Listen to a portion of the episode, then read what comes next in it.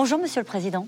Bonjour. Euh, on vient de revoir dans le film les images d'Erdogan à Bruxelles. C'était en 2002. À l'époque, il ne fait peur à personne, Recep Tayyip Erdogan. Il se présente comme musulman, démocrate, libéral, prêt à engager les réformes nécessaires pour intégrer l'Europe. Pourtant, à ce moment-là, déjà, vous lui fermez la porte. Ma position de refus de l'entrée de la Turquie en Europe n'a rien à voir avec le seul fait d'Erdogan. La Turquie n'est pas européenne.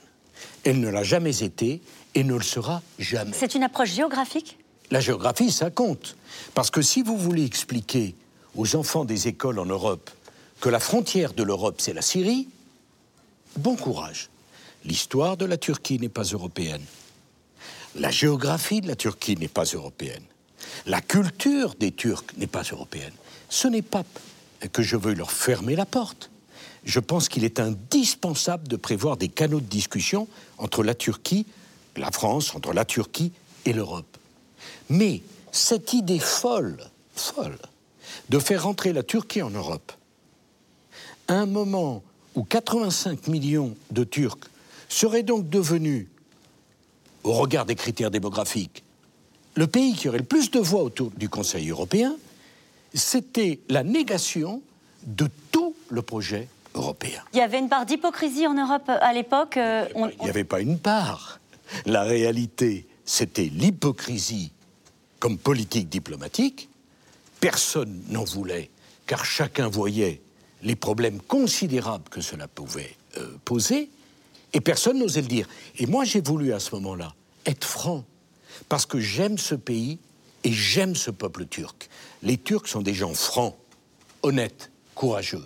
Et ce qu'ils ne supportaient pas, c'était la danse d'un pied sur l'autre, où tout le monde rivalisait pour leur dire Vous êtes les bienvenus, et où ça n'avançait pas. Et pourtant, certains de vos partenaires, je pense au président de la République, euh, avaient des arguments qui étaient de dire on est, après, on est après le 11 septembre et il ne faut pas rentrer dans un choc de civilisation. Il y avait cette idée-là euh, qui c'était une façon de tendre la main. Mais je connais la position de Jacques Chirac. C'était d'ailleurs un désaccord. Il avait dit en Conseil des ministres, euh, je crois le citer de mémoire, il n'y a que les imbéciles qui sont contre l'entrée de la Turquie.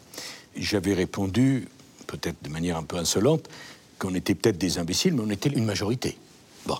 Et donc il faut faire attention. Ouais.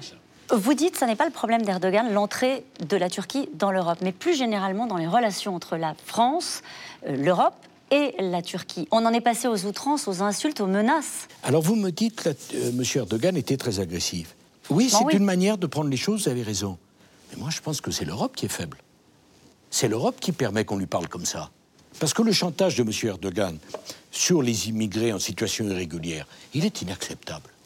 Le chantage de M. Erdogan sur la Grèce, il est inacceptable. Donc vous savez, quand on vous parle mal, c'est souvent aussi parce que on accepte de se laisser marcher sur les pieds.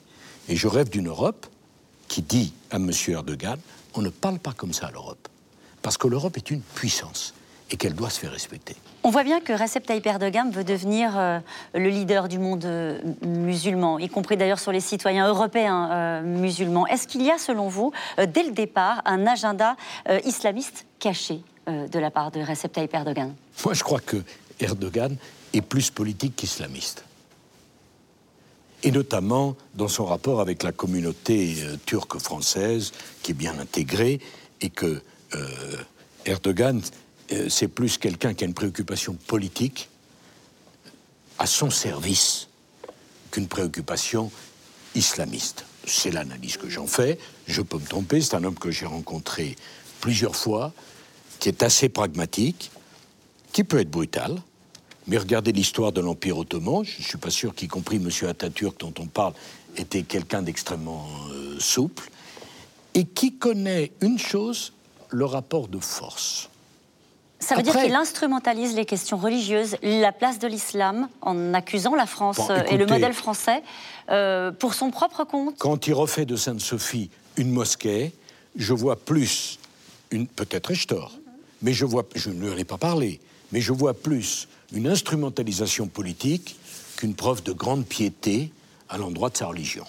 Est-ce qu'il y a quand même une façon d'exercer les responsabilités, un projet expansionniste porté par Recep Tayyip Erdogan qui pose un problème dans nos relations? Et mais moi, je ne le reproche pas aux Turcs d'avoir de l'ambition. Après tout, nous, on a eu un empire. Je ne peux pas le reprocher. Ce que je reproche, c'est de vouloir détruire l'Europe de l'intérieur. C'est ce qu'il veut faire? Ah, ben c'est ce qui serait passé si nous avions laissé faire. Parce que, imaginez tous les problèmes qu'a l'Europe aujourd'hui. Qui peut me dire que l'Europe, avec M. Erdogan au Conseil européen, ça serait plus simple ou ce serait plus compliqué? On ne se serait pas trouvé avec une Turquie qui aurait pu embrasser, adhérer euh, aux valeurs euh, occidentales, au mode de fonctionnement européen? Ce scénario-là, vous n'y croyez pas? Mais, mais j'y crois pas parce que ce scénario n'a pas existé avec les Anglais. Vous pensez qu'ils ont existé avec les Turcs?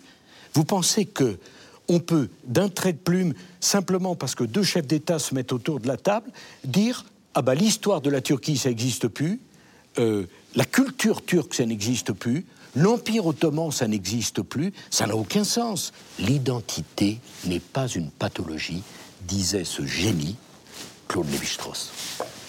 Merci, Monsieur le Président. C'est moi qui vous remercie.